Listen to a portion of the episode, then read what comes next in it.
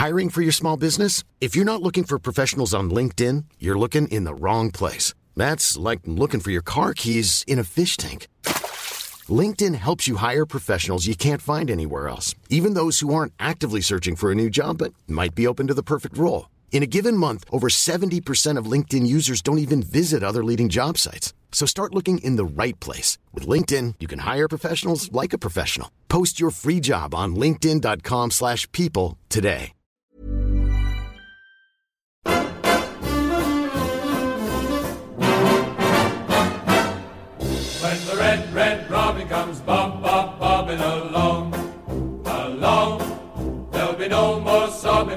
He starts throbbing his old sweet song. Wake up, wake up, you sleepyhead, get up, get up, get out of bed, cheer up, cheer up, the sun is red, live, love, love and be happy. What if I be blue? Now I'm walking through fields of flowers. Rain may glisten, but still I listen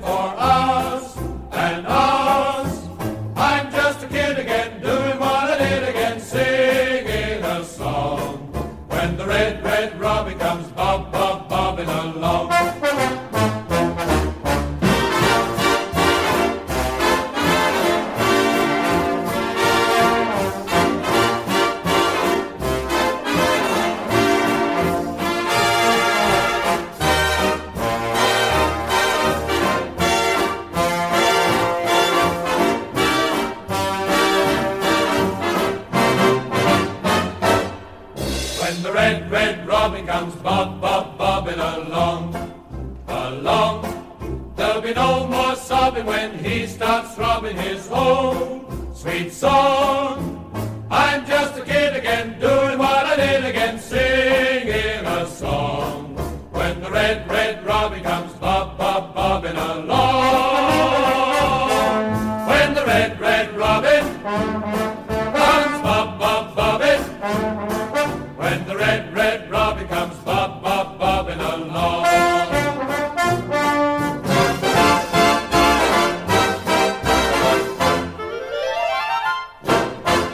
We could have won it with the chances we created. We could have lost it if it wasn't for an offside flag. But a draw at Donny isn't the worst result in the world after the week that we've had. Welcome to Charlton Live.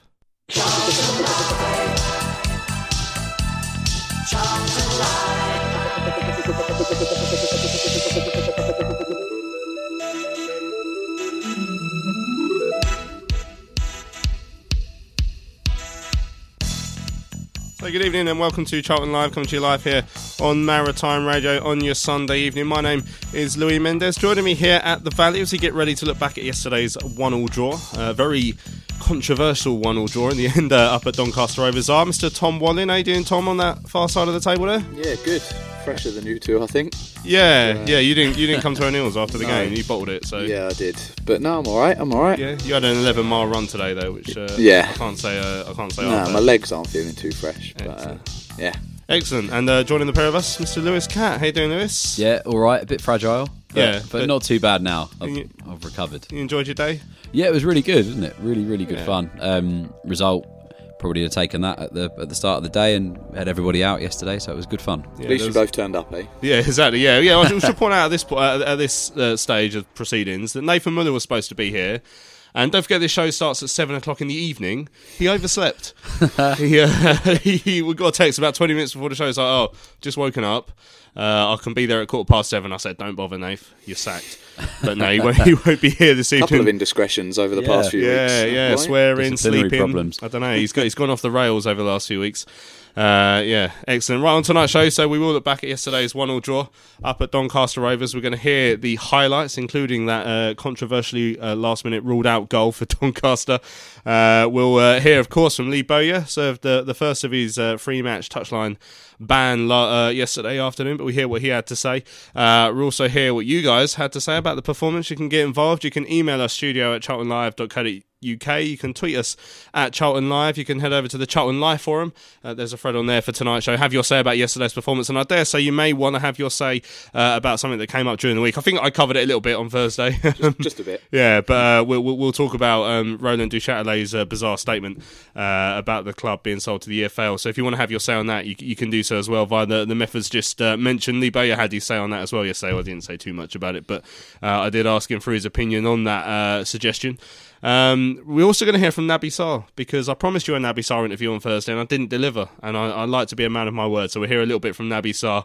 Uh, it was actually after last week's game at Wimbledon, but there's a couple of questions that are more about his general time at the club. So we'll hear from Nabs uh, later on. If we also we have time, Richard Workman, uh, listener uh, and friend uh, to the show, he sent in a, su- uh, a, suggestion for a topic earlier. Now Billy Bonds had a stand named after him at the Taxpayer Stadium in Stratford yesterday for for West Ham. So Richard asked if you could name a stand after someone here at the Valley, who would it be uh, and why? So if you want to have your say on that as well, a few of you have tweeted in on that, uh, you can do so. So plenty of topics to get your teeth into uh, this evening here on Charlton Live. The first one, of course, though, is that game yesterday. Tom, you were there commentating. Lewis, you were there uh, inebriated and watching. Uh, we've got your audio diary later as well, which I'm looking forward to. All of us uh, went went went to the game together. but Tom, well, all being said, a point, not a bad result probably if you ignore the fact that we conceded a last minute goal that was then ruled out for offside, I mean, we could probably feel a little bit hard done by that we haven't come away with three points there. Yeah, I think first of all, the point's a very good result there. Um, they've got a very, very good home record, and we easily matched them, if not bettered them, in large parts of the game. Came out of the blocks very fast. Thought probably dominated maybe that first half, certainly with the better side without creating a huge amount of chances or, or necessarily testing uh, Marosi. Uh, second half started a little bit sluggish, then had that obviously frantic spell ahead of getting the goal, and then it was just about really whether we could keep it tight enough and keep it secure, which obviously we couldn't do. But I think if I'd have been offered that before the game, I certainly would have taken it. And I think on the whole, it was it was a good charm performance against a, a tough and resolute side who, as I say, have a very good home record. And you look ahead to the likes of uh, Pompey and Luton to come. We obviously got them both at home, but it's the sort of performance that makes me think we can compete against those sides as well, which is which is a positive. One of my favourite football cliches is when a draw feels like a win or a defeat because of the circumstances at which it came about. But yesterday, it feels like a defeat on one on one hand because we played well, we had plenty of chances in in in spells. Uh, having taken the lead within the last twenty minutes, you, you expect to go on to win it. Uh, obviously, we then conceded, but then it, it feels like a victory because we effectively lost it in the last minute, and then uh, that goal was chalked off. And I mean that these fine margins so important towards the end of the season. When you think about that cushion now it, the, five point cushion over Doncaster remains. Uh, Peterborough in seventh place did gain two points on us with their, their win over Wycombe. But you know if we'd lost that game and we were only five points ahead of Peterborough and only what would have been three points ahead of uh, Doncaster then all of a sudden you, you, you're a bit edgy. So to keep that cushion especially in the way it happened in that last minute with the with the goal that's ruled out offside, which was contentious. If we're being fair, I mean, there's people who've got views on it both ways, and we'll we'll, we'll have the, that conversation later. Feels like a victory, then, does it? Yeah, I mean, when when that uh, when the goal that got ruled out went through, went in the goal, where we were all a little bit. A little bit frustrated, a little bit worried. I think you could see Nath was uh, was going a bit nuts down the front. Um, so he was even happier once it got chalked off, and all the all the Donny fans that had ran on the pitch, and uh, the old coaching staff that were all jumping on each other's backs and stuff had to go back back down and sit back down again. Was uh, it's always satisfying when you see that. But yeah, I mean, in terms of the actual uh, the actual game itself, I think from the first half, I didn't really feel like we competed a huge amount, but I think that was uh, as we touched on, I think the view that we had from the uh, from the stand mm. wasn't great. I think you could see all the action at the other end. I think you guys were a bit more. Yeah, bit it's more a weird one. Yeah, when I, I, was. I was editing your um your match day diary uh, today, and at half time, you and uh, uh, Rondon and, uh, and and and the rest of you sounded a bit disappointed. Whereas at half time, I was thinking like we're ripping them apart at will in the first half an hour. But anyway, uh, let's have a listen to the, the highlights, and then we'll come back and and discuss the game more. Don't forget, then you know, is that goal offside? That's the question I'm asking you guys because I've watched it 50 times and I still have absolutely no idea. So if anyone uh, out there who's watched it, let us know. Studio at charltonlive.co.uk. Uh, tweet us at Charlton Live or head over to the Charlton Live forum. Let us know if you think that the Doncaster winning goal that got ruled out uh, for offside was that the correct decision or not. I mean, I certainly feel like it was a, a good decision as far as I care, but I don't know if that's being right or not. Right, let's have a listen to the highlights of yesterday's game. Uh, Tom Walling, you stepped up to the plate. You were there uh, doing commentary alongside Terry Smith. Clearly can't do much with that, and Doncaster have it back. But uh, Williams hassles the uh, possession back for Charlton. Little one-two with Have a. He's in the box. Shimmies past one, goes to the byline, gets a Oh. cross on, cleared away, just in front of the goalposts by Doncaster, and they can bring it away here. But that's good work from Bielik to win the ball back for Charlton. Out to Williams, back into Bielik, stretching a little bit, but he's still on the ball. Back to Cullen. Now out to Johnny Williams on the right-hand side. Charlton with the momentum. Cuts back into his left, Johnny Williams. Chip ball into the box to Vetokele. Finds his way through the on. Back to Vetokele. Oh. Oh. and his shot blocked away by Doncaster. Strong start by the Addicts. Still Needs trying to of take another man on. Nobody there. He's turned back away. Loses Solly now, who does make a run. Solly ball. into the box. Naby Sarr's there. Krystian Bielik. Oh, not enough pace on the header. And it's clutched by Marosi. Gone. Keeper knocks it straight out of Vetokele. Into the penalty area comes Igor. Little touch into Aribo. Can he shoot? it's blocked away again. Going to come out to uh, Krystian Bielik halfway inside the Doncaster half. He heads it out to Solly. Solly upfield to Aribo. Can he turn his man Andrew? Yes, he does. Aribo towards the touchline. Needs it on his Takes left. it back on his left. Out to Cullen. Takes a shot. Oh, Oh. headed over the bar. This time by Butler and Charlton have a corner. Taylor, lovely flick on to Taylor. Taylor, little touch to Williams. Good. Taylor goes on Go for on. the return. Can he take it? A shot. He does. Oh, oh. almost through the keeper's legs. save. Just about pounced on it before it could get in, nestle in the back of the net. Aribo tries to take his man on, but he's lost the ball. And tr- there might be a counter attack on here because Marquis is away from Chris Solly and he's bursting into the penalty area on his left foot, takes a Oh, shot. oh, oh. Bauer gets in to deflect it over the bar. Looked for a second like it was going to deflect into the top corner. It has gone over the bar. Free kick taken, just rolled by Purrington into Williams. Williams clips it forward towards Patrick Oh, Barrow, who pulled gets his head to it twice, and it drops to Bielik. Oh. And Bielik has a shot, and it's well, I was going to say Brodge, it's back to Bielik. Oh, and again. Oh, what a save by Marosi. There is the half-time whistle blown by Ben Toner. Wilks tracking him, and the ball breaks to Lyle Taylor. Taylor's got space to run into, gives it out to Aribo, who carried on his run on the right-hand side. Cuts inside on his left foot, shapes to shoot towards the back post, just curls I it don't over the bar. that though. It's a good, uh, good effort from Joe Aribo. Comes in from Crawford towards the back post, and it is Marquis who nods it back into the middle, and the shot comes in from Coppinger on his left foot, and it takes a deflection, I think, off Bielik, Yeah, it was. and it's out for a corner. Ended those first two well, and this time it's going to be Crawford from the near side, so it's going to be out swinging right footed, and in it comes towards the edge of the six yard box. Phillips starts to make a run, and it's headed in, and Solly heads line. it off the line, and Aribo then gets it away to Lyle Taylor. So chip ball looking for the run of Vetokele. He's up against Downing, who's trying to let it go out. so Vetokele well. does superbly well. Drops to the floor. He's on it. Vetokele. Go on to Purrington. Purrington to Taylor. Can't oh. get it under control. No, he does. Oh, it's off the post. Foster with the ball. Can't get it under control. Foster. He's a bit isolated there. Josh Cullen. He's up against Andrew. Turns inside. Takes him on. Goes Oh, one way. Then brilliant. into the box. Josh Brilliant Cullen. Will he take a shot? Oh! Not given. Aribo. Aribo with Oh. a shot blocked away. Second shot. Oh, oh, tipped round the post. Charlton banging on the door with a sledgehammer and it still won't go in. I cannot believe it. Cullen did so well to turn his man twice, broke into the area, snapshot with his left foot. It bounced off a Doncaster player. I have no idea what part of him it hit. Bounced out to Joe as a shot, blocked out, back to Joe again with another shot and deflected behind for a corner. Charlton have had four or five chances in the last couple of minutes, and I cannot believe not one of them has gone in. On this near side, Cullen with a short turn, quick corner. Vetokele had made the run. Back to Cullen. Cullen fizzed it across. Yes! It's a goal for John! Josh Cullen with a shot. Marquis, I think, deflected it past his keeper or maybe even through his legs. But Charlton have a lead. 26 minutes into this second half. Josh Cullen will claim it. Uh, it has to be an own goal, but what a brilliant bit of play from Charlton. It's been coming. The last five or six minutes, Charlton have really stepped it up. They've been fantastic. Chance after chance after chance. I was disappointed when the corner went short because I thought it was slowing the momentum down. But Cullen's second ball in was low, hard, and fizzing. And it was John Marquis, who's got 21 goals already for Doncaster this season, who tried to flick the header away to get anything on it. And I think inadvertently has flicked it between his own keeper's legs and into the back of the net. But no less than Charlton deserve for these last few minutes to find themselves 1 0 up. Well, I said we've been banging at the door. Doncaster body's been thrown in front of every single attempt Charlton had. But this time, not only did we knock on the door, we broke through and we're into the living room. Inside it comes to Whiteman. Whiteman in a bit of space as Charlton drop deep. Whiteman, ball up towards Wilks.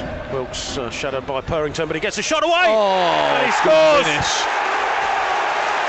And Phillips is fuming at his defence straight after that change was made, and Doncaster about to bring on two players. But a wonderful finish from Wilks, who's probably been their most creative player, you'd have to say.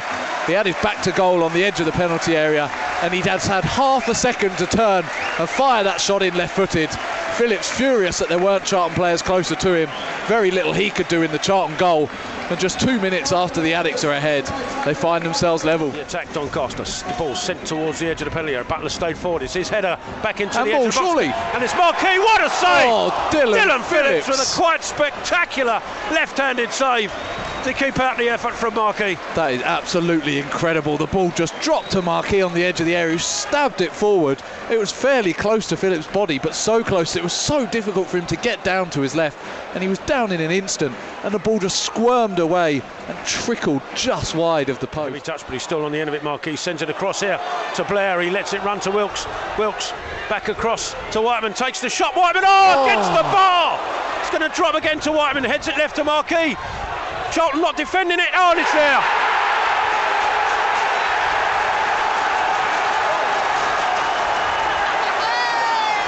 Oh no, it's offside. Oh, oh the, the assistant never had his flag up when the ball hit the back of the net.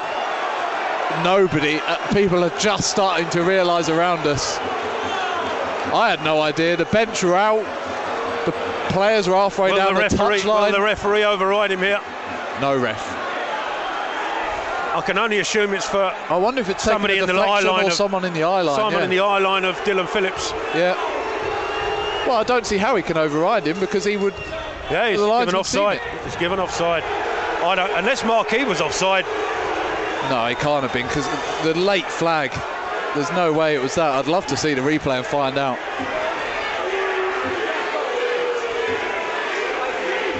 Charlton Someone- bench just trying to calm him down. Someone, someone on a Doncaster bench is getting a, a yellow or some sort of card. Yeah, it's uh, McCann who's getting a yellow card. Well, that's a three-match ban right there, surely. well, we got away with one there. I think Charlton didn't really defend that well at all. From the ball off the crossbar to the minute it dropped to Marquis, and there is the final whistle. And uh, Oh, the Doncaster players. It's going to be a straight red after the final whistle. it's a just a yellow because the players bursting in towards the referee here. yellow for uh, May, and it's all kicking off. Credit to the Wilks Doncaster having to be assistant manager away. here because Wilks he is is- getting one as well. The Doncaster assistant is furious at his players for going and surrounding the referee, trying to just get them off the pitch, which is a sensible thing to do. And look, you think you've scored a last minute winner. We know how we felt last week when Igor scored. If you then find out that's ruled out, you're going to, rightly so, be frustrated, but you can't surround a referee like that. There we go. What an ending uh, to the game it was up at the the, the Keepmoat Stadium. Um, I, I, was- it was, I seemed so. I had no idea that goal was offside. I, I, I in, in the time it we took, we heard how long it took you guys to notice the flag. I think I think that's just how long it took the flag to go up. Yeah. Um, because. I mean, I, I even got a goal tweet out and then uh, managed to, to uh, correct it, and I got a lot of abuse for that, which is probably fair because if I was sat at home waiting to see if we'd held on to a draw and then some idiot saying that we'd lost and we and then said, "Oh no, wait, it's fine, we haven't," uh, I'd be uh, getting ready to throw my phone out the window as well. So sorry about that, everyone. but um, yeah, a, a, a massive relief when that goal was ruled out for offside. Um, because I mean that would have been devastating the way that we played in that game to if we'd lost it in that in circumstances like that. Yeah, and I just don't. I don't think it would have been deserved. And you heard on the commentary there, I did say we didn't defend, or Terry said actually we didn't defend that pa- passage of play particularly well, and I agree with him. I think the goal itself, uh, which I'm sure we'll talk about in a bit, we didn't defend that well. But aside from that, on the whole, we did fine. We, you know, Marquis had a couple of chances. Phillips made some crucial saves, but he's part of that defence and he did his job. Bauer made a fantastic block.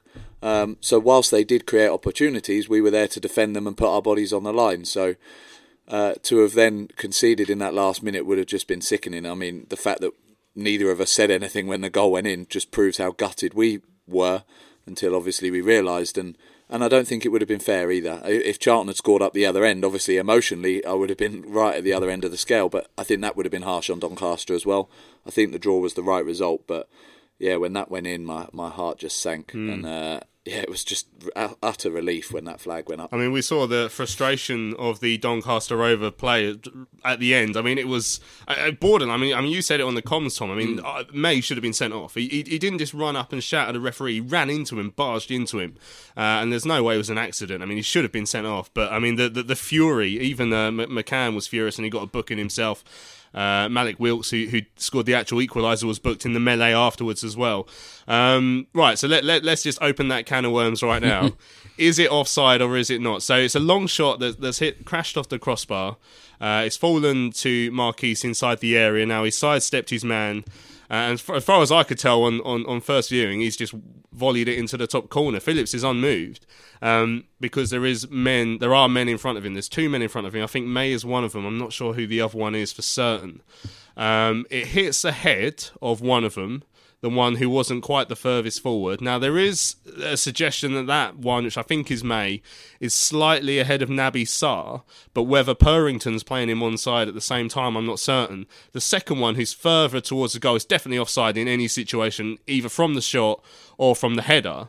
And now you're asking whether that second one is in the line of sight of Dillon Phillips. Now, I've looked at it a couple of times, and I'm not sure the second one is in the line of sight of Dillon Phillips. So I don't think you could argue that he was the one that ruled was is the reason for the goal being ruled out. Uh, now I know Phillips. No, Phillips was definitely saying afterwards that it's hit someone's head, and that person, therefore, I think is May. And I think you, you're arguing now borderline from the, the view we've got. I'm not certain whether he's the, the wrong side of Naby Sarr, and even if he is, whether Purrington's playing him on or not. So uh, I I can give you absolutely no clarity on that. Um, Lewis, can you can you do any better? Um, I mean, obviously, the, from where we were sat, I I couldn't see why it was chalked off. Um, I've had a look at some pictures today that have come out. Um, quite a good view from the corner of where that goal is. Yeah, there was a, a YouTube video of a Donny fan from behind that has the probably has the best view, and st- even then, I've watched it a couple of times and I don't know. Yeah, yeah. I mean, it's it's such a hard call. I mean, that lino's got some serious some serious guts to make a call like that in the Yeah. in the 90, I mean, it was the ninety sixth minute, wasn't it? It was Yeah, three Well, minutes the into other time. thing We'd is, already like, overrun. so the three minutes of, of added time was shown. Uh, it was who went down, Bielik or Ari- Aribo, Aribo went Oh, down. Aribo. Aribo Aribo went- went down in that first minute. Uh, and then for for one minute, then he got up, and then we played three minutes, and then Bielik went down, and then they Yeah. brought on Dijksteel, and I thought, what's the point in this? Like, there's literally like we've played three minutes of added yeah. time, even with with, with the the minute for Aribo, we then played another three minutes. So like, I was I thought I thought it'd be funny to count how many seconds Dijksteel was on between coming on and the referee blowing the whistle. Then he played another two minutes. So I don't know, don't know where he got that from. So. I imagine Bowyer would have had something to say about that had that goal stood right at the end. Um, but yeah, you, you can understand the frustration because I mean that is a absolutely marginal call. Uh, and as Lewis says, Tom, I mean the the, the Lino, who is one of my favourite people on earth, um, and and I think should be knighted, um, has has um, I mean must have 2020 vision and must be I mean you have to be certain as well to to make that decision. So a, a brave decision and one that I'm really pleased he made. Yeah, massive, massive cojones on him to do that. I think when you get Terry Smith congratulating or praising a match official, you know they've done something positive for Charlton. Uh, like everybody else, I can't give any clarity. Um, at the time, like we said just off air there, at the time the goal goes in, and the reason we're gutted is we see absolutely no reason to to think otherwise than it's a goal. Um, I've seen the pictures back. I, I agree with your kind of initial summary. It looks like there is a player who makes a run towards the ball. For me, he, from what I've seen, he comes from an onside position. There's then a second player there who is definitely, or I would say, offside. Does he have involvement in it? I'm not sure. As you said, Dill says someone gets ahead to it, so it's very difficult. If that was at the Valley and we were the home team and that goes in, you'd be furious if that got chalked off. So I understand their disappointment, but on the balance of, of luck and the things that have and haven't gone our way this season, I think we were due one, to be honest. Um, so I think uh, I don't think we're going to be able to give a comprehensive answer, yes or no, about whether it was or wasn't offside. But I think on the balance of play and the way the game goes, it, it was probably fair. Um, and it, it's just one of those things. But as I say, as a Doncaster fan, I completely understand why they were so upset. But Dillon says he saw something, and if you look at the replays, the players immediately react and turn to the official. They don't. They don't drop to their knees or anything. And whilst I know sometimes you see defenders throw their hands up, kind of hopefully looking for an offside, this lot turned like they were expecting a decision, not that they were just hopeful. So maybe there's something in that. I'm not sure, but I mean, I, I've got as much clarity as anyone else. Really, it's it's a really tight call. It's worth looking back at our winner at Wimbledon last week if you want to see the most outrageous offside claim you've ever seen. Uh, when um, when the ball was prodded forward by Naby Sarr, then flicked on by Vetokele and Aribo had the shot that the keeper saved. I think it was Wagstaff possibly, but there's a player on the far side who appealed for offside on Aribo when he was the man playing him onside by about three yards. He was literally not even close. But yeah, uh, that's irrelevant. I mean, how stupid must you feel if you're that Doncaster fan who was on the pitch? I mean, I only saw one. Was there more than There one? was a couple. There was a few, couple. yeah. I mean, I mean, I, the the joy. Uh, and then all of a sudden, you've got this have to walk off the pitch gingerly, presumably getting taken away as well. Um, I mean, Mark Anderson's asking if they get banned. I mean, uh, judging by what appears to be the rules, then surely they have to be banned as well. So imagine, what would you get banned for? Um, offside, celebrated an offside goal. Well done. I mean, you must feel so stupid. Um, uh, over the course of the game, as we said, I mean, that would have been really harsh if we had lost that game because, I mean if if you judge the game on spells of dominance, then Charlton had probably the, the opening half an hour. Then there was 15 minutes while Doncaster come back into it before half time. Although then Bielik did have that big chance just before half time. Um, maybe the first 10, 15 minutes of the second half were Donny's, but then we again we had that really rampant spell of chances where we hit the post. Aribo had ones uh, blocked. I mean, jo- Josh Cullen had that shot that we all thought looked like handball from where we were, but then when you watch it back, it hit the guy in the face. um, and then we finally take the lead. Um, and uh, yeah, other than uh, it, I I guess after we take the lead, I mean, obviously it wasn't that long before we conceded again, but I don't think we really had any more chances after that. And then Donny obviously had the last five minutes plus the what six minutes of added time where they were putting us under pressure. Um, but over the course of the game, I mean, we had some really dominant spells, and we really should have been two, three up at the break. Oh, definitely. I mean, we um, we had some we had some really decent chances in that in that first half, which to be honest, I didn't really see how good they were from that end. We had um you know Bielik those two chances. I mean, what what a save from from Marosi as well. For. I mean, even even deny in, him. even in the opening minute, I mean, Vetokele had a chance which uh, which was well blocked. I mean, Taylor we saw uh, had an effort uh, straight at the keeper when he was flicked through by Williams. I think Cullen had one that was uh, headed away as it looked like it was going into the top corner. Bielik with his two volleys just before half time. I think he also had a header in about five minutes in as well. So all these chances, and it, it's just the same old story at the moment, Lewis, that we're not ruthless. I mean, uh, I I was listening back to your commentary, Tom. I think uh, you were, you were talking about the Barnsley game before about to say before the start of our game, and they are ruthless, and we're not at the moment. And that's that's that's what that's the reason we're not going to be in the top two. Yeah, I and mean, that's, that- a that's the reason why we, we might struggle if the in the playoffs if we don't address that soon. Well, exactly. Yeah, you need to be clinical, and, and as you say, you need to punish teams. We, we we can create these chances, and we have creative players in that midfield, and we're crying out for these midfield players to to create chances for for uh, Igor and for for Lyle and for themselves. And we're, we're getting the chances there, but we just can't seem to stick it in the back of the net. I mean, Lyle Taylor, he, he's not scored a goal since Shrewsbury away, I believe, which was. When was that? January, mid January, before before he got sent off against Accrington. I don't think he scored a goal since then. Yeah. And I know you know we've lost Karlan in the meantime, so he's, he's sort of lost his partner there. But I mean, yesterday I, di- I didn't think he had he had the best of games. Lyle Taylor, I think he he is always a handful whenever he plays because he's he's got that physical presence about him. But it's something that seems to be missing from his game at the moment. Uh, and obviously, Igor, you're you're putting pressure on somebody who's had a lack of minutes all season and, and hasn't played a lot of football over the last couple of years anyway.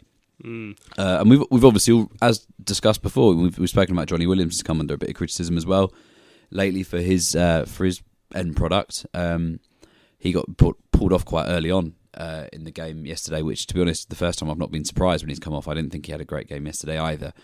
Um, but it's something that we need to address. And I'm sure I'm sure Bowyer is.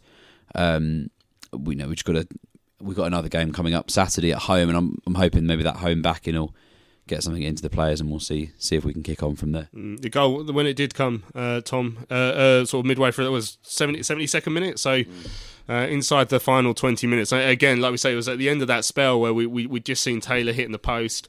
Uh, we've seen Aribo having their two shots blocked as he was following up on on Cullen's shot that was also blocked.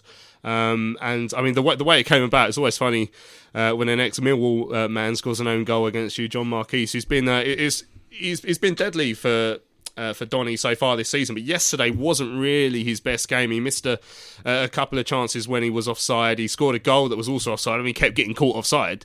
Uh, and then I, I think he would have felt um, vindicated if he had scored that goal at the end. He would have felt like, well, I've, I've done my bit now. But um, there was some some moans and groans from the Doncaster fans next to us when he got given the, the man of the match award over the Tannoy. but I mean, I would have given it to him quite happily in the 72nd minute when he when he did that. Yeah, me too. Um, And you're right. We uh, we swapped comms halfway through the second half, so it's around 67 minutes. And ever since I handed it back to Tell for that five minute period, we were absolutely relentless. And there was chance after chance after chance. And you heard it in the highlights there. I said, I, I cannot believe we haven't scored from this. And you think, if we don't, we've lost it because that's our momentum there, and we need to capitalise on it. So you see that corner taken short and you think, wow, that's just killed all that momentum. You really want to be whipping that in.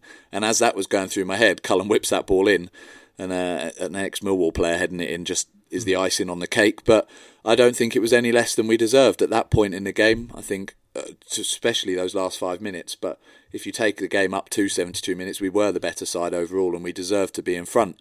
Um, he didn't have his best game up the other end, I don't think, although he did, as you say, pull our defence apart at times, but I think that was our own doing, really. That was the fault of Solly or Purrington on the other side for being too far advanced. But the, the other two, Sarr and Bauer, played that offside trap well and kept getting him caught offside. And yeah, we go 1 0 up. And then uh, again, I don't think it was on the highlights, but I said to Tell, right, we just got to keep it tight now. If we can get to even 80 minutes and have kept it tight, then you throw the likes of Dijksteel or you throw Pratley on and you just try and shut out the game. And obviously we didn't get far enough and uh, and suddenly we were level. But at that moment I really thought if we can just keep it tight for a few minutes we're going to go on and win this game. Yeah it's funny isn't it though with the, the, the goal the last two goals we've scored now have been from uh, sh- uh, quickly taken short corners. I hate short mm-hmm. corners with a vengeance but uh, twice now in the last couple of games uh, these aren't the sort of corners where you just tap it to someone as a yard away and then you yeah, and mess it up. But this is one where we've actually been quick uh, you know noticed there's a gap in inside the area and taking it quickly and it's worked for us. As you say um, Tom we didn't hold on was only four minutes later than Mallik Wilks, who um, was probably should have been the man in the match mm. uh, for, for, for, Doncaster Rovers. Uh, on loan from Leeds, got his I think 13th goal of the season. Um, good finish from, from the edge of the area, but oh, we didn't get tight, did we? I think I think Purrington possibly just showed him the wrong way there. Yeah, I think got, Purrington's got to have a look at that because he he did show him onto the wrong side, and uh, you know Mallik. I mean, we were giving him a bit of grief of being a uh, not so good Lyle Taylor yesterday. As you could probably hear from the OIM, but I thought we had a good game yesterday, and um, yeah, like you, surprised he probably he didn't get their uh, their Doncaster man of the match. Although Easter was a cracking finish. um, but yeah, it was you know it's frustrating when you concede so so early after after taking the lead. I mean, we it looked like it was going to be one of those days we were we were creating all these chances, they just weren't going in. Lyle hit the post, and we've we had a couple off the line, and the one that we thought was handball, and it felt like it was going to be one of those days where it just wouldn't go in. So when you get that break of luck, you know, it comes off of the uh, Doncaster top scorer bit into the wrong net, and you think, oh, we might have this here. And you think maybe luck's going to be on your side. Um, and unfortunately, you know, we concede concede early on, and then after that, I, I just felt like we really struggled to get back into the game. I think that that change. Nave said to me yesterday, I think it was it was made at the right time, but it just seemed to uh, happen in the wrong moment. If that makes sense, you know, it was probably a the change made sense in terms of where the game was going. We could have gone, you know, gone for a counter attack um, to you know build on the lead that we'd already got and it just so happened that we conceded early on, and then we find ourselves a little bit short in the attacking options to go and get a winner ourselves. But but yeah, it was it was frustrating. But we also we take a point before before the game, and you know they are they're no they're no mugs Doncaster. They're up yeah. there for a reason. We're in a we're in a comfortable position, really. I mean, we'll hear from Bowyer in a second, but he has ruled out the top two now, which I think we probably did on this show a few weeks ago, if we're being honest. But um, you know, we, we have still got that five point gap. Um, we're we're not playing too badly. I'd say yesterday we played all right. Second half at Wimbledon, we we looked quite good. Uh, huge game coming up against uh, Pompey, who uh, have been in awful form up until yesterday when they they thumped uh, Bradford five one. Um, hope yeah, and also the the bigger teams have brought the better performances out in us so far this season. So I, th- I think we're still on track where we need to be in terms of obviously we're we're still getting over losing Carl and all that, but I think I think we're in a, in a good place at the moment. Yeah, I think we're we're doing fine and Terry and I, yeah, Terry and I were discussing before the game about whether there will come a point where playoffs maybe isn't even mathematically secure, but you know it's very unlikely we're going to drop out. Top two probably is gone. Whether Bowyer will start to rotate his squad a little bit more and start to rest players because we were on such a good run in terms of momentum going into the back end of last season, and we got to the Shrewsbury games, and I don't know if we were just knackered or what, but it all dropped off. Uh, and I said I didn't think we would. I thought Bowyer would continue to push for that top two until it was mathematically impossible. But obviously, the end of yesterday's game, as you say, pretty much ruled that out. So it'll be interesting to see what happens and at what point that is, because um, we need at least three or four more wins, I think, probably to secure a playoff place. But at that point, maybe we can start to rotate the squad.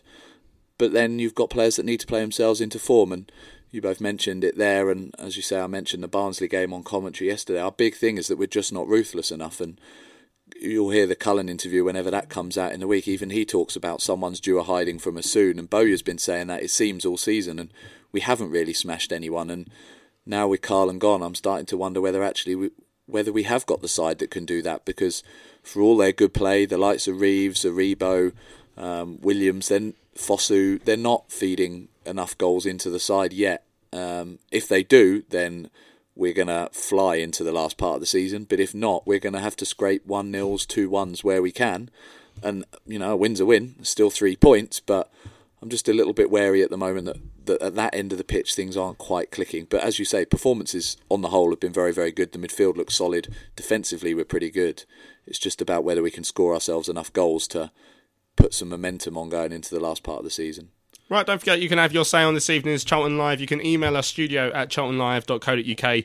Uh, you can tweet us at Charlton Live. You can head over to the Charlton Live forum. There's a thread on there for tonight's show. We've got some messages uh, coming in now uh, that we're going to get to. We're talking about yesterday's game, of course, a one-all draw up at Doncaster. You can talk about what you're about to hear from Lee Bowyer as well, because Bowyer obviously touches upon the, the, the game. He talks about Johnny Williams as well, actually. Interesting uh, to, to, what you just added there, Tom, uh, about his lack of end products so far, uh, which, if you want to have your say on that, of course. Also, uh, I did ask Lee Bowyer about the stuff that Roland uh, Duchâtelet had to say during the week. He's uh, demanding that the EFL acquire the football club. Um, if you can come up with some sort of feasible plan of how that could work, feel free to email that and copy in Roland um, as well. But uh, yeah, he has his say on that. So of course, people will want to have their say on that situation as well. Uh, and don't forget, Rich Workman had the idea about who would you name a stand here at the Valley after uh, following the fact that West Ham have named uh, one part of uh, someone else's stadium after Billy Bonds, uh, former, former Charlton player as well, actually, obviously Billy Bonds, but uh, more more uh, in line with West Ham United. So any of those things you want to have your say on, uh, feel free to get in contact. Look forward to hearing uh, from you on this evening's Charlton Live. But right now it's time to hear from Lee Bowyer. Caught up with him after yesterday's one-all draw up at Doncaster Rovers, and I said, uh, despite the late scare, you got to be pretty pleased with a point away to Doncaster. yeah, I think that was at least we deserved today. Um, First 10 minutes should have been free up. Um, second half, we hit the post. And, and we had chance after chance. We just just didn't take chances. They made good blocks, keepers made good saves. Just seems to be repeating myself a bit, you know. Like, um, but I just said to them, look, don't be disappointed. You, you got a point. It's another game unbeaten, and um, they, they deserved at least that. And most importantly, of course, it keeps Doncaster Rovers from gaining any ground of you in, in that playoff race. Yeah, yeah, you can look at that, but for me, I was still trying to. We were still trying to go for top two, but obviously that's uh, with Barnsley winning today. That's that's done now, I think. The, uh, there's been that sickness bud throughout the uh, the week at the camp, but it's sure no ill effects from the team today with the way they started the game. Yeah, no, they've um, they was excellent from, from start to finish. Obviously, taking a goal away, but I thought uh, we, dominated large parts of that game. Uh, our passing, our movement was very good. Our work rate was very good. So, uh, unfortunately, we we didn't put the game to bed. But um, yeah, I thought they thought they worked very hard today. And there was that late moment of controversy. The Doncaster Rovers uh, players and management didn't seem too happy with the goal that's been ruled out offside. Have you had a chance to look back at it yet? Do you know if it was the correct decision? Yeah, it looks like um, one of their fellas who's in and around the six yard box. He gambles on the actual shot and then gets a. It looks like he gets a little flick on it because he runs away celebrating. So and, and he is in an offside position. Uh, that's that's that's what it looks like on the telly. So I have to say, I thought the the ref was very good today. I thought he was he was a, he was a good one. So um, I thought I thought he done well. Of course, a different vantage point for yourself, set up in the stand with your, your free match ban now. Uh, does it make it more difficult for you to, to get your message to the team? No, it's no different. The only difference is you're in a different voice shouting onto the pitch, so that's that's the only difference. Um, it's a lot clearer up there than, than, than down here. You know, you, you got that, that vantage point. So um, yeah, there's no difference whatsoever. Uh, as, as you said, you your side created a lot of chances today, and it's possibly a little bit of the same old problem of not converting enough as they have over the last few weeks. Yeah, yeah, but it's like I said, we're, we're going to end up thumping someone soon, and today it could have been. Uh, we, them three chances, I think Igor had a chance in the first couple of minutes. He, he shot too well, and um, I think Johnny Johnny Williams maybe had a chance to read, but like we we had a lot of chances, and and um, but another day we we score two, three, four comfortably. Of course, I know it's probably not something that a manager of any football club wants to have to deal with, but there's the, the club's again's been in the headlines off the pitch this week. Obviously, the owner had his say about an idea that the the football league could take over control of the club. Um, for yourself, I mean, it must is it a distraction? Is it difficult to hear things like that coming out from, from the club when I mean fans are looking around and saying that the, these ideas don't make any sense? Uh, do you know all I do is concentrate on my job, uh, and my job's to to get us promotion, uh, and that's all I'm concentrating on. Everything else is happening everywhere else. People will make it into negative stories, but for me, there should be good stories that, that, that are coming out. Like our, our side, I think we've lost what, one in the last five. We're in fifth. We're five points above the nearest side below us. We've got what 10, 11 games left. It's, there's a lot of positives, but no one seems to talk about them. They just everyone wants to focus on, on negative stuff that's, happening, and, and that's stuff that unfortunately I can't control. Um, so no, I don't really take much notice of what's what's being said elsewhere. And the fans who travelled up today didn't seem to worry about that connection between the supporters and, and the players on the pitch seems as strong as ever. Yeah, and, and that's the most important thing.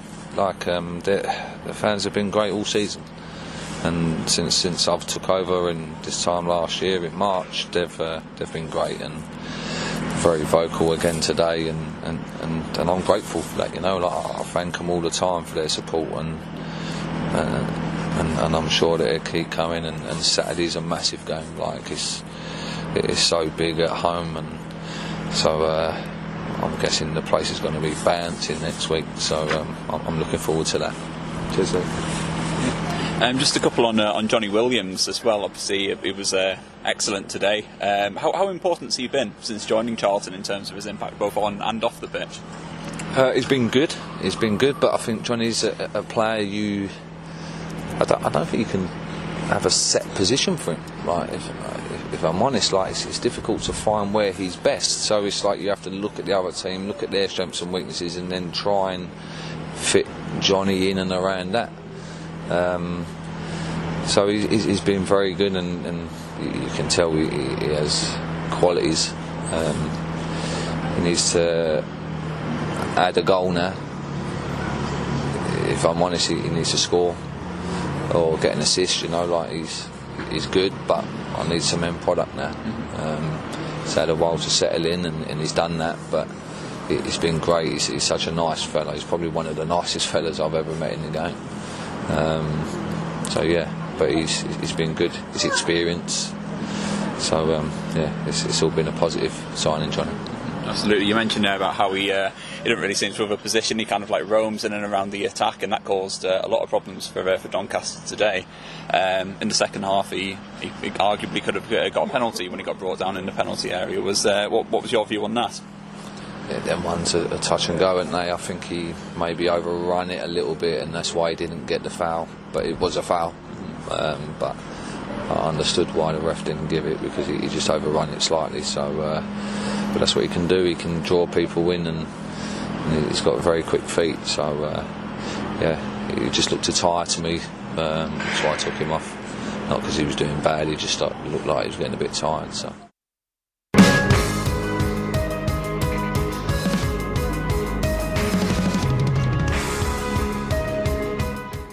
What were we saying? Simon, what uh, were we Terry saying? Smith alongside me said he should line up for these opportunities. Well, you know, is. Naby Sarr can hit him.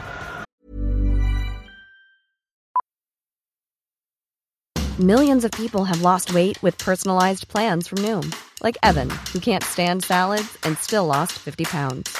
Salads, generally, for most people, are the easy button, right? For me, that wasn't an option. I never really was a salad guy. That's just not who I am. But Noom worked for me. Get your personalized plan today at Noom.com. Real Noom user compensated to provide their story.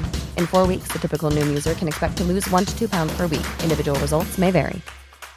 Hiring for your small business? If you're not looking for professionals on LinkedIn, you're looking in the wrong place. That's like looking for your car keys in a fish tank.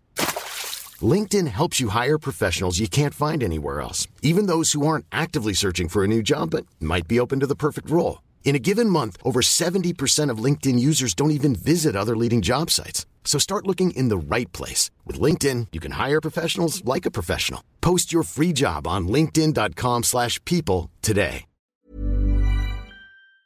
Josh Cullen is the other option. It's about Does that four yards 10 away. yards back for you? Four yards from the edge of the penalty area. Naby Sarr to take. Sarr over it. Over it is. Oh! Naby Sarr! Naby Sarr! Oh, yes! We've been looking for a free kick hero, and it comes in the way of Naby Sarr. Everyone's going to claim they said it, but the Charlton man, the centre half, with a great free kick, the goalkeeper was stood and couldn't do anything about it, and Charlton have their equaliser.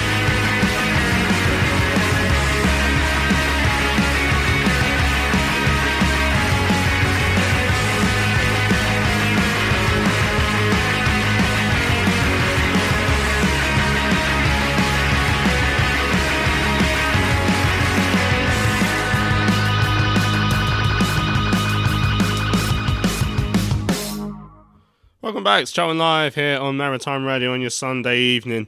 Uh, just heard from Lee Bowyer there, the Addicts manager, after yesterday's 1 0 draw up at Doncaster Rovers. Um, really pleased with the performance by the sounds of it. Of course, he thought the lads were excellent.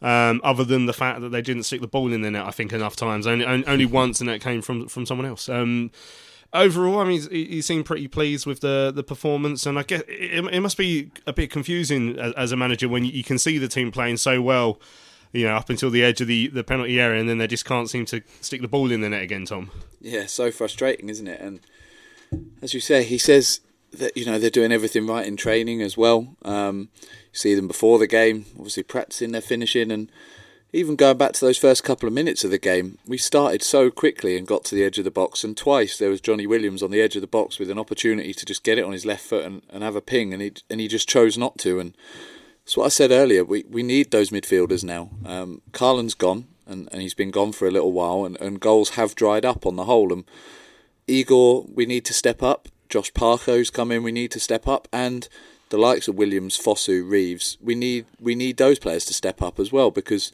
we're going to have to start sharing out the goals. It can't all be on Lyle, and and as Lewis said earlier, he's going through a little dry spell himself. So it it is frustrating because we're a really good side and we're we're a solid side and we play some lovely football as well.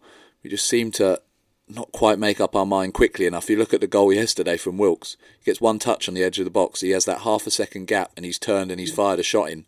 And yes, it's a brilliant shot, and there was nothing Dillon Phillips could do, but he still cho- chooses uh, sorry chooses to take that shot on. him. I just think more often than not we don't do that, and and that's really frustrating. But on the whole, the performances are good, and you've got to think that at some point we are going to start taking those chances. interesting what he had to say about uh, Johnny Williams, of course, joined from Palace. We mentioned a couple of weeks ago uh, that he, he does move around with the ball quite nicely, but now Bay is even in saying himself like he, he just needs to add that final product now, and you know he could say that's that's probably the same for quite a lot of members of the team. But you know jo- Johnny's come with very high expectations because we know what sort of player. You know everyone says he's too good for League One, but uh, uh, you know I think is starting to say right, go on then, prove it. Yeah, exactly. I think we looked at Johnny Williams as a bit of a luxury player when he came in. Um, you know, somebody that we've all seen at the Euros and stuff. Yeah, he does bring something. He does bring a, a certain level of excitement. It's just like I say, just pol- polishing it off now. The cherry on the top. Yeah, he does. I mean, he's he's he glides with the ball. He ca- he creates the chances. He draws a lot of fouls as well, um, and which probably is why he gets injured so much. But um, I think yeah, I completely agree with you. I think it's we've you know we are always saying that he's not a player suited to League One level. He is he is better than that, but he's got he's got to show it in forms of in forms of goals and and end products. And although you know it might look it might look good how he runs with the ball and takes his players on, but I just feel like at the moment we just want to walk the ball into the back of the net. It just seems that no one will have a pop, and Johnny Williams is playing in that. You know, he's playing at the tip of the diamond in that in that role. He should be screaming for the ball in the edge of the box and just having a pop because Mm. he's got it in him. So that's what we should be looking to do. But I think uh, this is a guy who's spent a lot of time on a treatment table in his career. Somebody that's probably here trying to prove a point and to rebuild his footballing career. And he's he's dropped from the Premier League, or albeit at Crystal Palace, down down here to us, and um, Gone up, if anything. yeah, exactly. If anything, he's made an improvement. But you know, he is trying to find his career again. You know, I've, I've said a lot about Johnny Williams and how how he's coped with his injuries in the past, and how he's really struggled to sort of believe in himself and his own ability. And I think he's he's at the right club that can push him forward. I just think that he just needs to be told that he, he's got it in him to do it. And I think once once he gets that goal or, or creates, you know, if he even if he knocks in a last minute corner and it lands on Bielik's head or Bauer's head or something, that's still something. I think he just needs something from his from his foot to end up in the back of the net, Yeah. whatever way it happens. Um, no, now, normally, whenever we, we, we speak to Bowyer and he's talking about his aspirations for a season, there's, it's always aiming for the sky. And it, it's- it was quite taken aback to hear Bowyer rule out the top two yesterday because, well, I know we're, we're 10 points away with 11 games left uh, from Barnsley, and there's a Sunderland team in there with a game in hand as well above us. Um, but, you know, it, I mean, it's, it's unusual to hear him say top two is out of the question now. Yeah, and and as I said, we said on comms yesterday, I don't think he's going to let us drop off until he rules that that top two out. But I wonder if that is a tactical thing. And you know, you do you compare us to the performance of Barnsley yesterday, down to ten men, still scoring three goals against okay a Southend team who've been very up and down this season, but they still managed to do it. And then you go back to the likes of us against Wimbledon, where it takes a last minute goal to to get the three points there. And I just think we haven't shown that clinical aspect that those sides have got. I don't think we are going to make top two now, and I've been trying to cling on to that for as long as possible as well. So I wonder if he's just going to say, right, look, our focus now is securing this playoff place and slightly adjusting the mindset of those players. Because if that is the case, maybe they'll start to relax a little bit, not not completely because we're not securing the playoffs, but just take the shackles off a little bit and take slightly less pressure on themselves and think, do you know what, we can just play our football and enjoy it a bit more and as I said earlier, try and build some momentum up to the playoffs, and maybe he'll get a performance out of them that way. Because, as we've said, the actual the way we're playing isn't bad. We just need to finish it off now, and perhaps if they're just slightly more relaxed about it, then those chances will turn into goals. Mm. Uh, now the uh, the other thing that we asked Bowyer about, and obviously it's been in the, the headlines this week, and uh, uh, again you sense a little bit of frustration, I think, from Bowyer about the the Roland Duchâtelet uh, comments during the week. He demanded that the uh, EFL should uh, acquire the club. Uh, I mean, obviously, we went into this on de- in detail on Thursday's show. Um, I, I, I wasn't very happy, if I'm being totally honest. Um, but at the same time, I mean, you have to ask Bowyer about it because it is it's something that's bringing. I mean, he said it himself. It brings a negative light onto the club when he, he only wants positivity. But unfortunately, that's just the way the way of the world. When when when the club owner is going to come out and suggest something that you know universally has been derided as just a bizarre idea that would never work, and shows once again that he appears to be losing his marbles when it comes to running a football club, if he ever did have them in the first place. Um, you can see why Bow is frustrated because he, he he must. I mean, I said it to you in the dugout yesterday, Tom, uh, just after we spoke to Bo. I said it must be so annoying when you're here in your first managerial role, doing a really good job, you know, getting a, a team uh, on, on a bit of a, a, a difficult budget. And, and getting them to perform the way you have, and everything's going well on the pitch. But every now and then, you get your boss sort of leaning out from behind the bushes and just just calling everyone idiots and, and saying something stupid or saying, oh, "Look at me, I'm stupid." Like doing that. I mean, it must be so frustrating for for Lee Bowyer. And you know, obviously, uh, you, you ask him about it, and he he just has to say, "Look, I need to ignore it." And often, I mean, I do that at work sometimes for a laugh, ignore the boss and say I'm going to ignore you. But I mean, it's very rare that you actually someone has to come out and say, oh, "I'm just going to ignore my boss." Yeah, I mean it's it's just frustrating because you know it does, as Bowyer touched on, you say it muddies the water because you look at the job that that he and Jacko have done this season on a shoestring budget. You know, we to go back at that Sunderland game at the start of the season. We were all we were all sat in here in the, on the Thursday preview show thinking. Is this going to be a season where we struggle to stay in the division because we haven't got the squad? And Bowyer's got us in the top six and comfortable in the top six. And I think he'll have an eye on who he wants to play in the playoffs for sure. But I'm just it's frustrating because in terms of the footballing side, we're ticking over nicely. We've got a team that we that we believe in. The support, especially at the away games this season, has just been fantastic. You know, we're we're packing out away ends up and down the country. Yesterday, I, I reckon last season, if we'd have had that trip, it'd be it'd be half the amount of people there than there were yesterday. I think last season we did have that trip and we took about the same.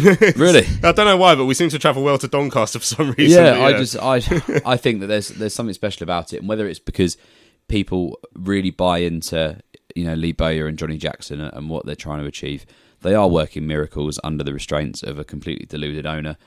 Um, I mean, well, you know, if he's come out and said the EFL want to are going to buy us and he demands that, if it gets us the linesman that we had yesterday every week, then maybe it'll be a positive. But it's you know it's it's stupidity. Because I was going to ask you how, how you felt on on Thursday. Obviously, we, we we've had a show since then, but you weren't here, so Hmm. uh, you haven't had your own chance to react to that statement. Um, obviously, the, the way it came out last week, the graffiti at, at, at Roland's house, uh, Talk Sport, then on the Tuesday. Wednesday was fans forum, and the minutes came out in the on the Friday morning where he, the suggestion had been aired, and we were like, "Wow, that's crazy." And then in Thursday afternoon, it, it, it turned from a suggestion into a demand.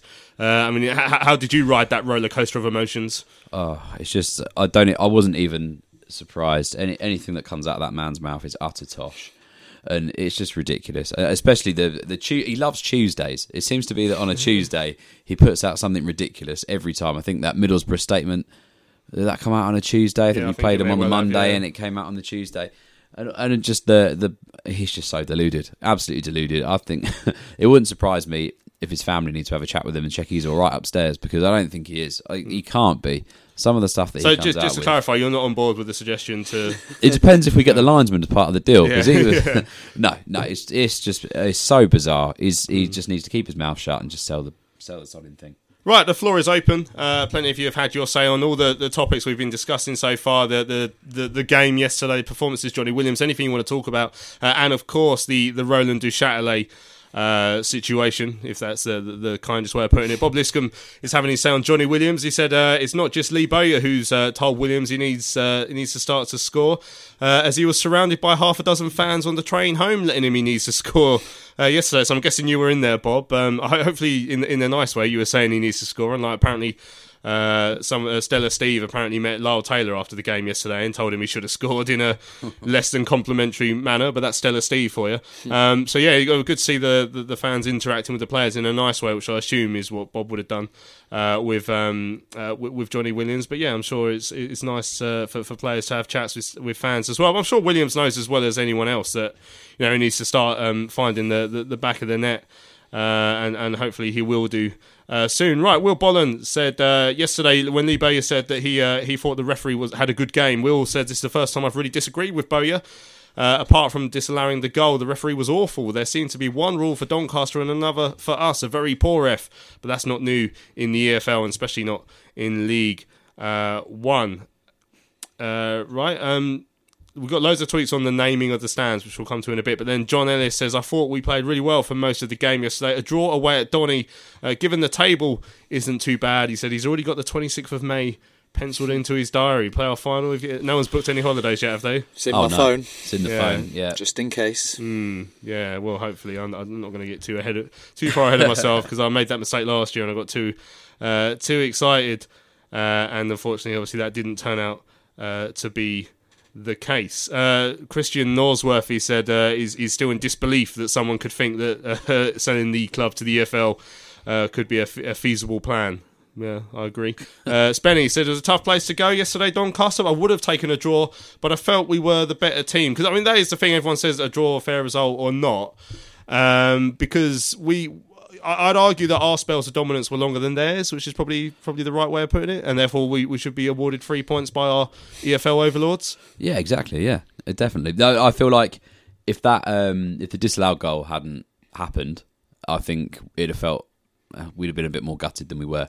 But because that that happened and we really could have lost the game, I think uh, the draw. I think we were all kind of buzzing off of that draw. So, I mean, we've all said it. It'd be it would be harsh on either side if they'd lost it. Uh, Mm. Draw's a fair result. Yeah, excellent stuff. Right. Uh, Ev James, yesterday was a great point earned. Donny are a strong team, especially at home, but now is the time to seize the day. It's in our hands to still reach second spot. Our run is perfect, other than Pompey and Luton, but we have them both at home. We will do it. So Ev is still clinging on to the uh, the hope that we will get into that top two after after Bowyer's ruled it out yesterday. Uh, but again, we love the the positivity. Ev, thanks for uh, f- for that. Uh, Garmy said uh, he was only going to listen this evening if I go on another rant, uh, like I did on Thursday, but I'm not. Right, Mark Anderson tweeted in saying, I'm back on the source. Uh, but he's actually rely, replying to Roland Duchâtelet. I hope he's replying uh, to Roland Duchâtelet, not himself. Um, I know uh, sh- as a show, we, we may drive people to drink, but Probably. Pro- probably our, Mainly ourselves. yeah, yeah, exactly. Yeah, well, it, that's probably where, why Nathan wasn't here last night. uh, right, Tom uh, Bramley says really good performance yesterday. Like most, I would have taken a point before kickoff, so I can't really complain. It's just a bit frustrating when we dominated play for the first seventy-five minutes or so.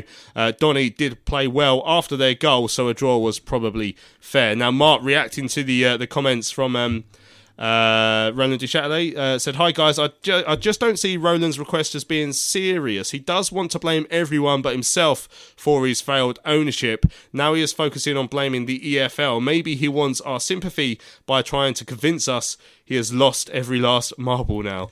Uh, just so, yeah, because the, the, more you think about it, the, the more it does seem like he's just furious, and now he feels like it's the EFL's fault, and now he's not. Maybe, maybe he isn't being serious. He's saying, "All right, well, why don't you deal with this rubbish then?" Maybe, that's sort of the vibe. I'm just wondering if it's so much frustration, and, and he knows it doesn't make sense, and he's just going, "Oh, you deal with this rubbish," then and he doesn't want to have to deal with it himself. Or am I being too kind there? No, I, I said it on Thursday. When he's backed into a corner or he's annoyed, he lashes out and he's fed up. Somebody said he, or we've said plenty of times, he bought the wrong club first of all, and I think maybe you said it on Thursday. He's bought a club by accident and he's made a big mistake, and he doesn't like to admit he's made a mistake. So he's just going to try and point the finger of blame at as many people as he can until he, he gets rid of it. And as we said on Thursday, it's going to come to a head, and there's going to be some sort of end game in all this, and it's just about whether that's good for the club or not. But I think I do. I just think he's got to the end of his tether with it now, and he's just fed up of it, and he just wants rid. Because although we might only be two percent of his time, we're causing him a lot of trouble, and most of that through his own fault. And he just wants an easy way out now, and he's not making it any easier for himself because he's too stubborn to admit his mistakes. So, Mm. yeah, for me, it, it is a, a frustration from him that he's ballsed it up and that he can't just switch it off and switch it back on. That he's actually got to ride this out until he's prepared to sell it. And, and as I said on Thursday, until he knows his asking price, that's just not going to happen. Mm, right. Um, Martin says a story of the last few weeks. Yesterday, everything right, uh, but then in the, the the final ball is either poor or it's poor finishing, letting us down. We can't kill teams off. And he says he's desperate for Lyle to get back to scoring ways. As you mentioned, he hasn't scored since the, the Shrewsbury game. Not just a little. I know he came so close yesterday with that one that hit the post and. Uh, possibly should have done a little bit better with the one in the first half where Williams sent him away over the top, but desperately unlucky with the one that, that came off the base of the post. Now, David Nichols says scoring goals is an issue again. Sounded like we should have been out of sight, but in the end, we were grateful for the point. Let's hope that Bowyer is right about someone taking a hiding soon. Uh, Pompey next week, uh, and let's perform on TV for once. Uh, then he, uh, David has his say on the uh, Australians.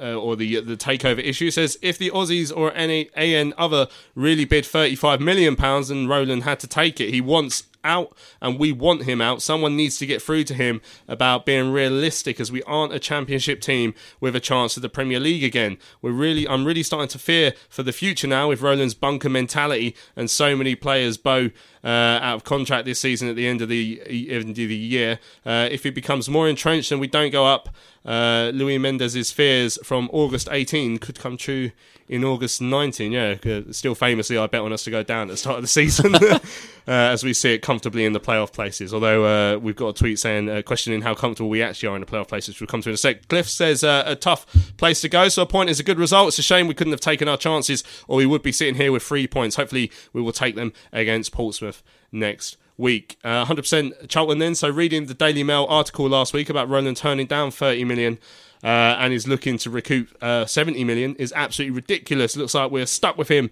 until he puts us into administration. Next season is a write-off already if this club isn't sold. We've got players out of contract. Bowyer and Jacko would be crazy to stay if Roland is still here. What sort of budget would Bowes get to rebuild a squad? Pennies. That is what my guess is that Roland will, will wait uh, for the response from the EFL and then stop writing checks. I mean, yeah, we have got the response from the EFL.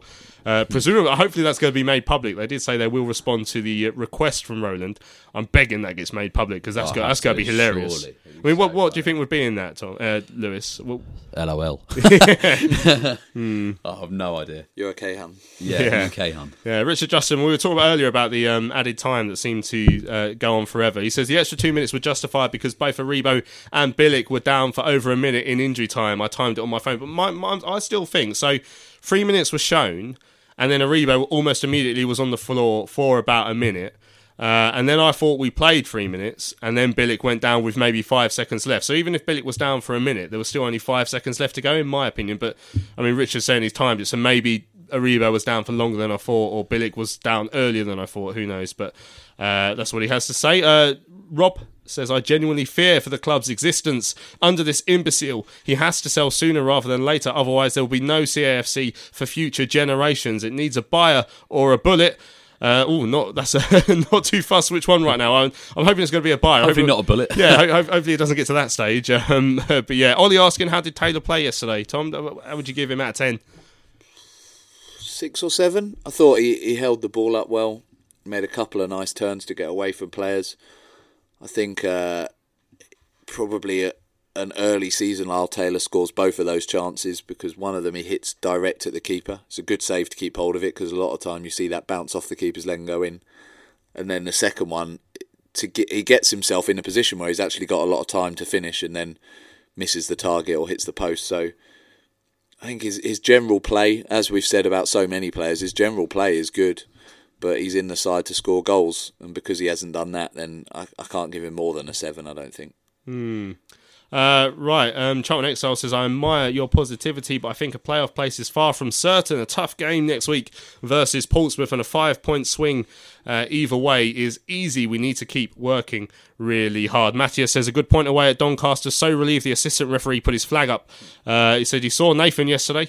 Uh, uh, well, I hope that hasn't affected you too much, Matthias. He says Yeah. uh, we need to win next week. And Sebo quite rightly pointing out that yesterday was the first bit of luck we've had with the officials uh, so far this season. Although I'm, I'm sure there's been other ones, but it feels like it, doesn't it? There we go. Right, let's have a listen to the audio diary. Uh, as I mentioned on Thursday show, all, loads of us were going up yesterday. Pretty much everyone from Charlton Life was up there, uh, and we all met uh, in the morning uh, in Wetherspoons in St Pancras, my favourite place on earth, Wetherspoons, uh, uh, for a few drinks. We've got some special guests as well. Now, anyone who saw the photos of Lewis celebrating the winner at AFC Wimbledon last uh, last week would have noticed in the background there was a man who appeared. Uh, well, he had a look to kill, didn't he? Really, uh, and it turned out to be one of Lewis's mates. Rondon uh, is his nickname for some reason. Uh, he was there yesterday, so he's a special guest on this uh, audio diary. But this is how we got on on our trip up to uh, up to Doncaster yesterday.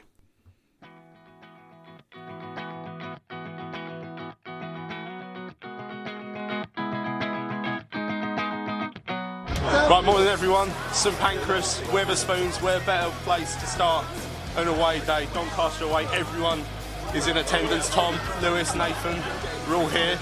Looking forward to the day, Tom. Yeah, it should be good. I'm quietly confident. It's going to be a difficult game. We were just talking about their home record.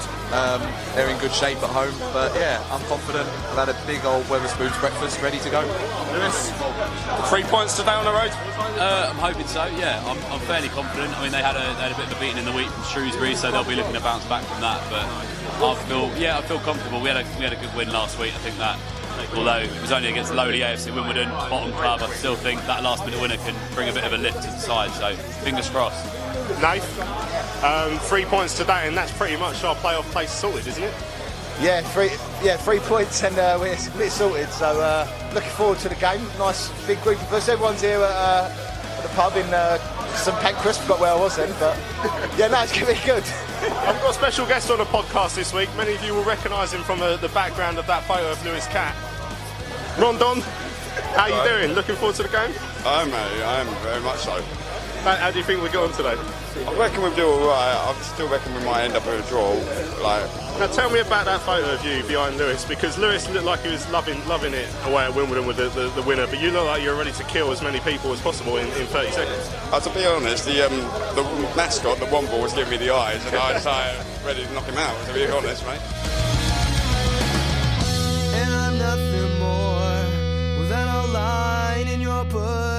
So we've arrived in Doncaster. Been here a few hours now.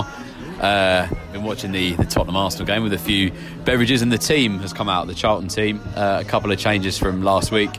Uh, George Lapslie and Mark Marshall come out the side. Igor Vetokele coming in for his first start since November, and uh, Krystian Bielik returning to the side as well, probably at the base of the diamond. Rondon slash Tommy Peacock. What do you make of the starting eleven?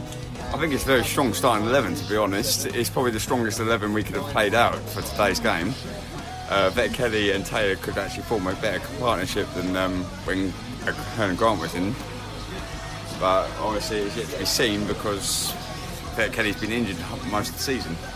Yeah, and a good point there, Tom. George, big chance for Igor Vetokele today, getting his first start. Uh, you feeling confident? Do you think he can make a bit of a name for himself now? Yeah, I think he's, he's got a good chance. I think this, this, this is the main time he needs to do it because really, without him, obviously Parker's injured. We haven't really got a lot of other options. So it's, it's, he needs to.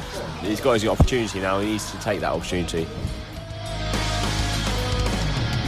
So, Nath, we've been in Doncaster a few hours. Uh, you've sent us to about three different pubs that don't exist. We've finally managed to find ourselves at the Black Bull. Uh, the team news is out. A couple of changes from last week. What'd you make of the 11? Uh, well, I think Eagles. Well, first on the uh, pubs, it weren't my fault. I sort of. Uh, well, it was my fault. I thought it was the. What did I think it was? Oh, the, the, the, black black, lion. lion. But there's no such thing. It's a red lion and a black bull, but we managed to get there in the end. Uh, in terms of the team, um, yeah, Eagles got to start. I mean, you haven't really got much choice really, unless you started T. And I think Bo said that he weren't 100 percent this week, but I see it's a positive side. He still kept Johnny in. I thought Ben might get be given a game here, but um, it's going to be a tricky game. And um, I think, well, a lot of people I spoke to said we'll take the draw before the game. Whether or not, well, time you hear this, it will be um, we'll know the score obviously. But yeah, draw would be happy, but let's hope we get the three points and um, get a nice little little cushion against Donny.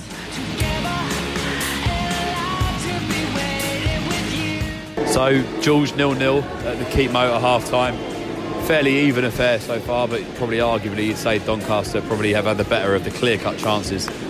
Yeah, we have. I mean, we've had a few chances. I think we need to change something up. Maybe bring on Fosu or Marshall. Or, we, we definitely need to change something because it, it's not working at the moment. Uh, Pico, what did you make of the, uh, the first half performance from the Addicks? It wasn't the best of passes from us, to be fair. I mean, we didn't. We made some chances, but we really didn't capitalise on them. And obviously, like Taylor and Ergo Kelly aren't really getting the game much, to be honest. It's like we should be taking more chances from what the midfield is offering us. Goal here at the Keepmoat. Uh, corner comes in, turned into his own net by John Marquis, the man that we thought was the threat in the first half for Doncaster Rovers, has turned it into his own net, and Charlton lead 1 0 here at the Keepmoat. So, Nate, full time at the Keepmoat. Doncaster 1, Charlton 1. Late, late goal chalked off uh, for the home side. Uh, don't know, a bit fortunate, or do you think was the correct decision? Um, I mean, I think on the balance of play, I think the uh, draw was probably a fair result for me. I think first half we we shaded it. We had a you know, up until the goal. I thought um, I thought we had a sort of we had the momentum and things were going our way. And I think that the goal was coming. I think. Um, but I mean, as a home side, you know, they're always going to gonna, they needed to attack the game. There's no point in settling for a draw. They need to attack the game. Uh, they got a goal straight after, which is disappointing, especially of obviously him bringing Marshall on to try and make it a bit more solid. And I mean, you couldn't make that. The, the change sort of came at the right time, but you couldn't really, you know, the, the formation wasn't really set. But um, I mean, like, like I said on the train up there, I think all would taken. So I'll, I'll take that. Yeah, I think so. Over the 90 minutes, probably fair result. All in, would you say? I think, as you've mentioned there, thought very, very frustrating to concede so soon after scoring. Um, it seemed like just before our goal went in, it wouldn't go in for us today. So felt like we made the breakaway with that own goal. Uh, and then scored immediately after that, um, sort of knocked the stuffing out of us a little bit, especially in those closing periods. Yeah, I think. I mean, if you look at a, if you look at the balance of play, I think the first 20, 25 minutes, I think we were on top. They came onto it second period of the first half. Second half, I thought we would have better. If we started better, and then they obviously grew into the game as the game wore on. But I mean, listen, it's not it's not AFC Wimbledon. Um, I think they're a good side, and um, yeah, I think we'd take a point, and we've still got that gap. I mean, yeah, we would have preferred a win, but they've still got to win that game now, which they didn't do against Shrewsbury. So I still think the ball's in our court. We still got to win our games, and then we'll just see how we go from here. Point shared at the Keepmoat today. Then Charlton won, Donny won. We're off down the pub. We'll see you later. Lovely.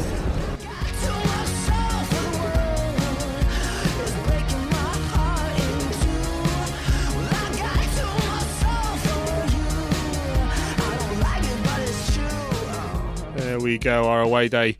Diary from the trip up to Doncaster. Always enjoy a good away day, don't you? Um, lots of uh, lots of people out and about. Uh, ended up in O'Neill's when we got back for a little while as well, which was uh, which was good fun. We spent about an hour desperately begging the man, the music, the guy's a musician in there, uh, acoustic musician, trying to get him to play Mull of Kintyre, but he kept saying he doesn't know it. So Oh. I think we should have just sung it for him, really, which we would have done. I think we were anyway over everything else. uh, right, Bob Liscombe saying, saying uh, surprised that Parker wasn't in the squad uh, yesterday. He was fit enough to play in the 23s on Friday, scored two goals. Yeah, he played 89 minutes for 23s on Friday. I'm just guessing that he, he needed those reserve minutes before he could be exposed to first team football again. But, you know, positive sign that he scored twice. Uh, no Piercy, I noticed, uh, yesterday or in the 23s. Uh, and I only noticed that today, otherwise I would have asked Bo yesterday. But interesting.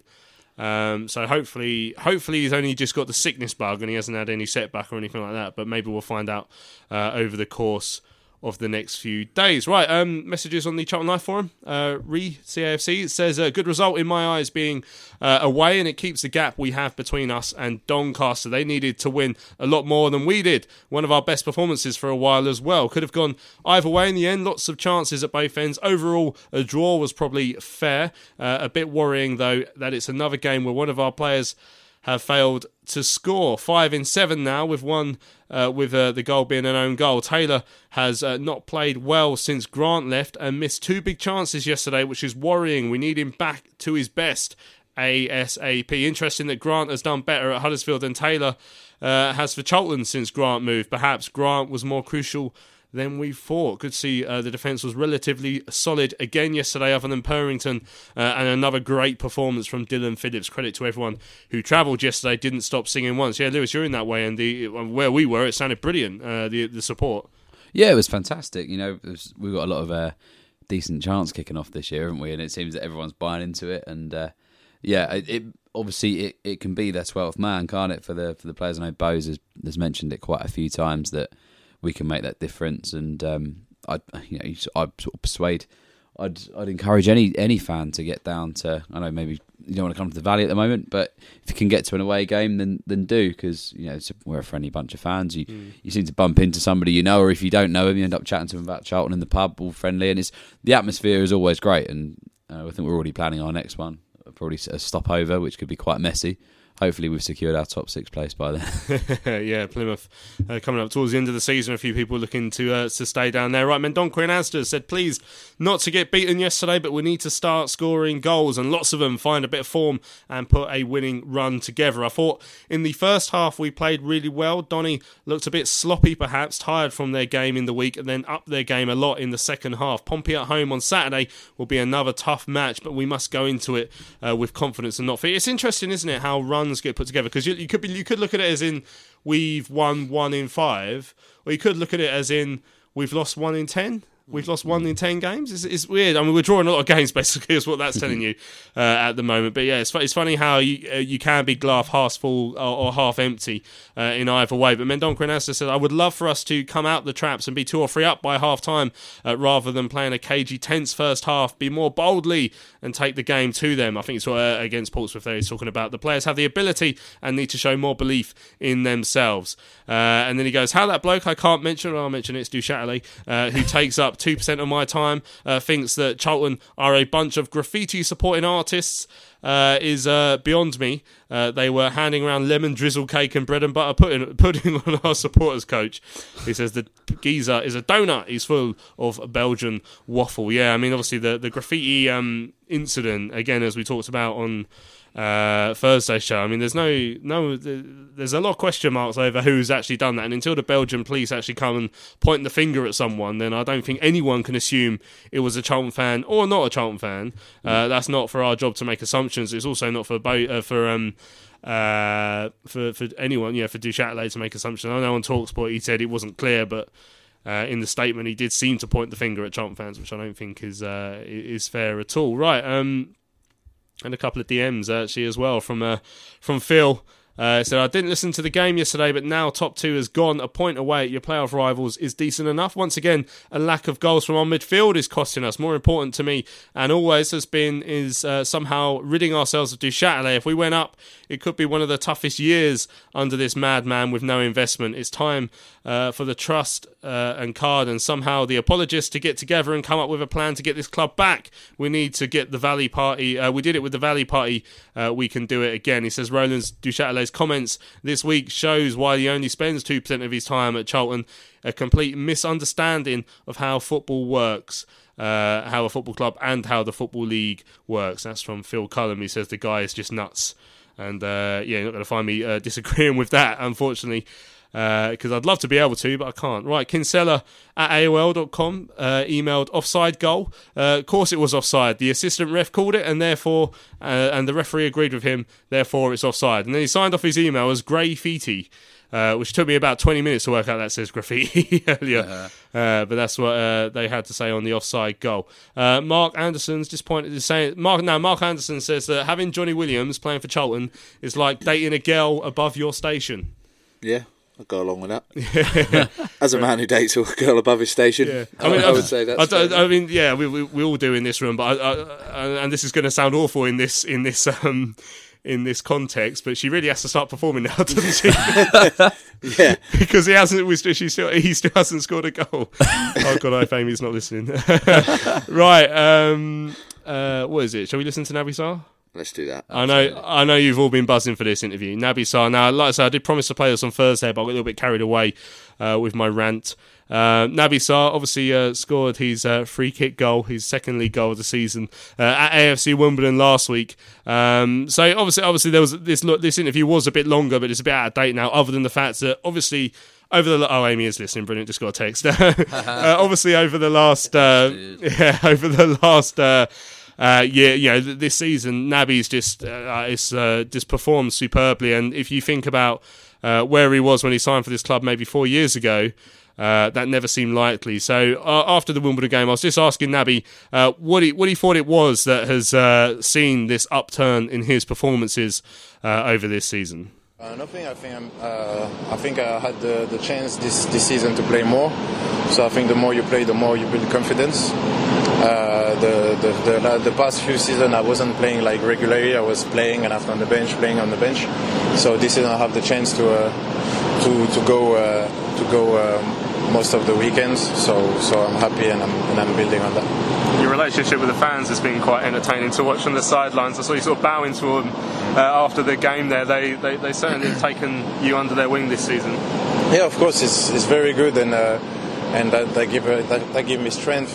Not not just me. I think the the whole team because because uh, uh, we have we have us on, on our back and uh, they were singing until the end and they helped us score the, the, the, second goal today, so so that's good.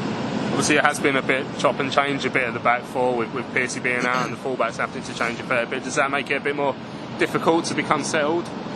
No, no, really. It's just uh, no one. Uh, I'm gonna say no one is safe. Everyone has to fight for for his position. That's how. That's what I'm trying to do. And uh, and uh, and after the the, the gaffer make the decision, but I'm trying to do the, everything I can to, to keep my position. Even the, the PC still the, the captain is an important player for us. But it's a healthy competition, and I think that keep us all going to to uh, to do good every weekend.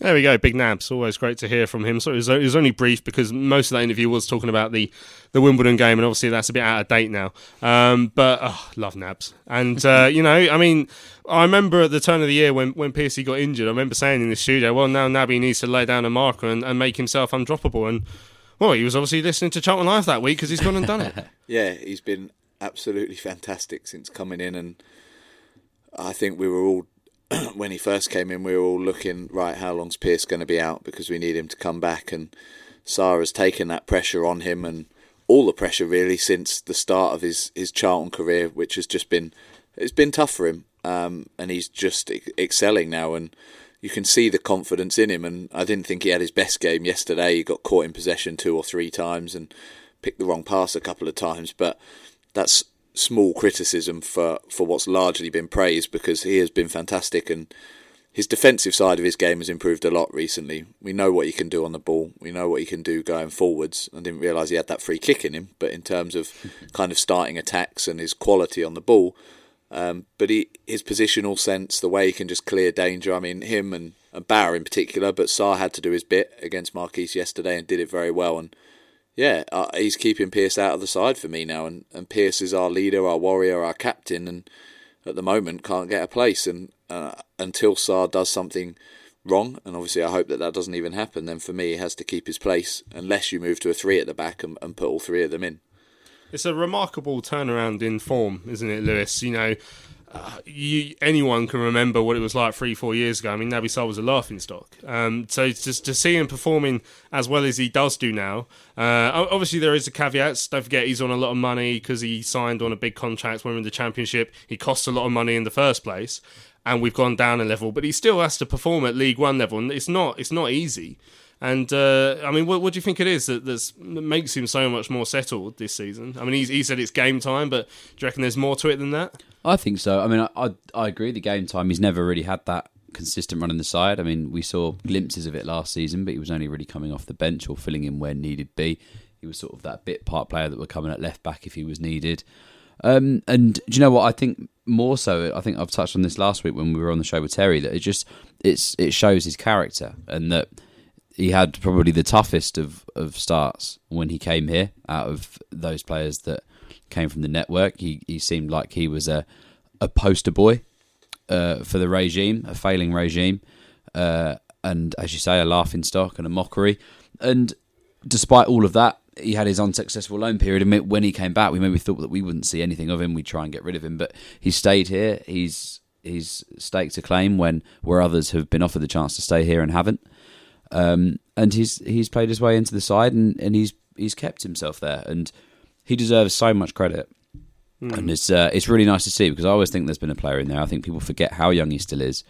Um, and it's it's just great to see Naby doing well, and you can see that he's happy playing football, and he is happy at Charlton. You know, he's he's always smiling on the pitch, and mm. and the fans love him, and uh, he truly does love the fans back. I think I really do get that. Yeah, his teammates love him as well. 25 years old, Naby Sarr, but yeah, uh, certainly coming to his own since the, the, the, turn of the year. Started every game since uh, since the turn of the year as well. Jim Campbell tweeted in uh, have the EFL bought Charlton already? That can be the only explanation for that offside. Uh, yeah, that was uh, one of the questions. Right, let's have some nostalgia, shall we? Uh, and I like this because uh, this is basically a listener writing the script for me, so I didn't have to think about the last 10 minutes. Richard Workman tweeted earlier uh, today. So if more of you want to start writing the script for me, save me a few hours, hours, a few seconds every week, feel free to tweet in ideas. But Richard Workman uh, Workman said earlier West Ham named a section of their stadium after Billy Bonds, which stands to Charlton rename, and who should they rename it after. Now, as, as, you'd expect, we got a lot of um, sarcastic responses as well. So Bob Knight emailed in saying uh, we should name the toilets after Roland, as he's taken the P for the last five years. Uh, and yeah, we've got another another similar suggestion uh, came in uh, from uh, Dr. Lazarus said uh, we should call we, we, should have a, a, a, toilet section called the Katrien latrine. Which I mean, it, it works because it rhymes, uh, and they're both about they both about as useful as each other as well, which is good. Uh, you could argue a toilet's more useful. Uh, Martin says West Stand should be named after Alan Curbishley. Uh, so that's an absolute uh, no brainer. Um, Terry wanted to see a stand named after the linesman from yesterday as well, which is quite funny. Which I, I, think I'd go along with. We'll have to find out what his name was. Um, yeah, the Lino stand. Um, uh, Garmy says uh, wants Keith Peacock for the West Stand, Curbs for the East Stand, and the covered end should be renamed the Hales End. Well, yeah, not bad ideas. Who would you guys go for? I mean, the obvious answer is Curbs. I think Curbs would be the only serious one that I, I would think because naming a stand is a big deal. You've only got four of them, and when you mm. look back at the whole history of the club, you've got to be careful for me, the covered end should stay the covered end. How about the Simon Church Northwest but, Quadrant? Well, good, yeah, and the the Ulverstad family stand, yeah. but no, I think the only the only serious one for me would be Curbs. I'd, look, there's players who've done amazing things at this club, but you know, even people like Jacko, you know, if he goes on and has a managerial stint here and takes us to the Premier League or something, at that point you'd think maybe. Um, but for me, Curbs is the only one in recent memory who's really done enough to earn something as big as one of our four stands and part of our real estate being named after him. Mm, quite a few people actually saying, how about the. Well, Steve Wisdom said the Roland Duchâtelet Carsey's.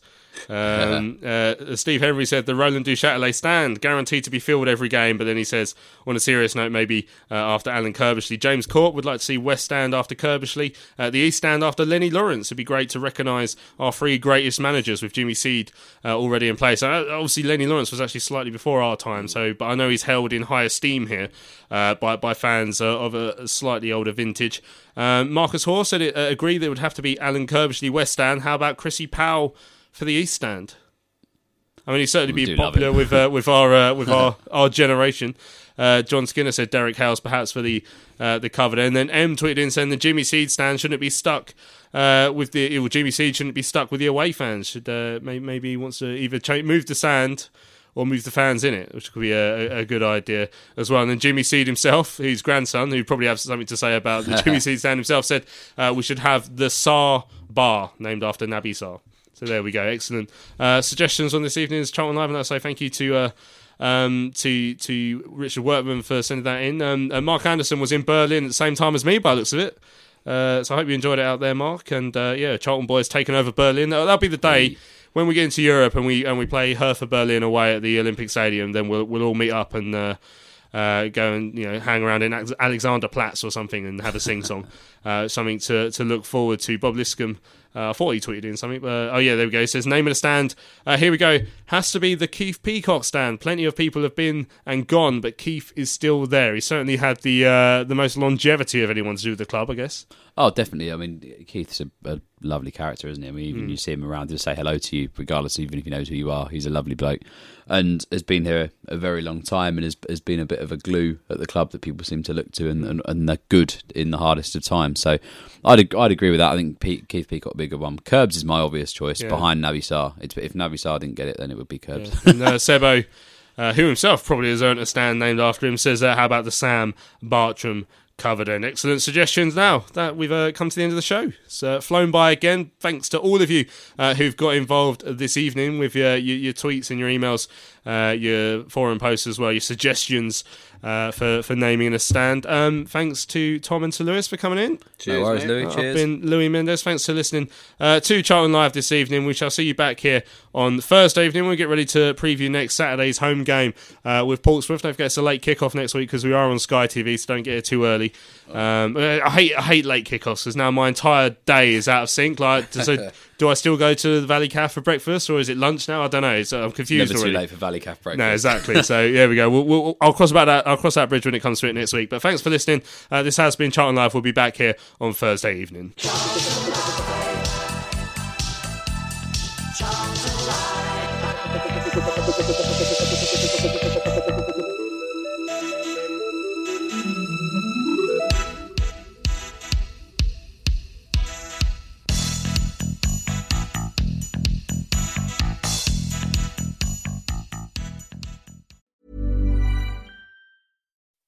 When you make decisions for your company, you look for the no brainers. If you have a lot of mailing to do, stamps.com is the ultimate no brainer. Use the stamps.com mobile app to mail everything you need to keep your business running with up to 89% off USPS and UPS. Make the same no brainer decision as over 1 million other businesses with stamps.com. Use code PROGRAM for a special offer. That's stamps.com code PROGRAM.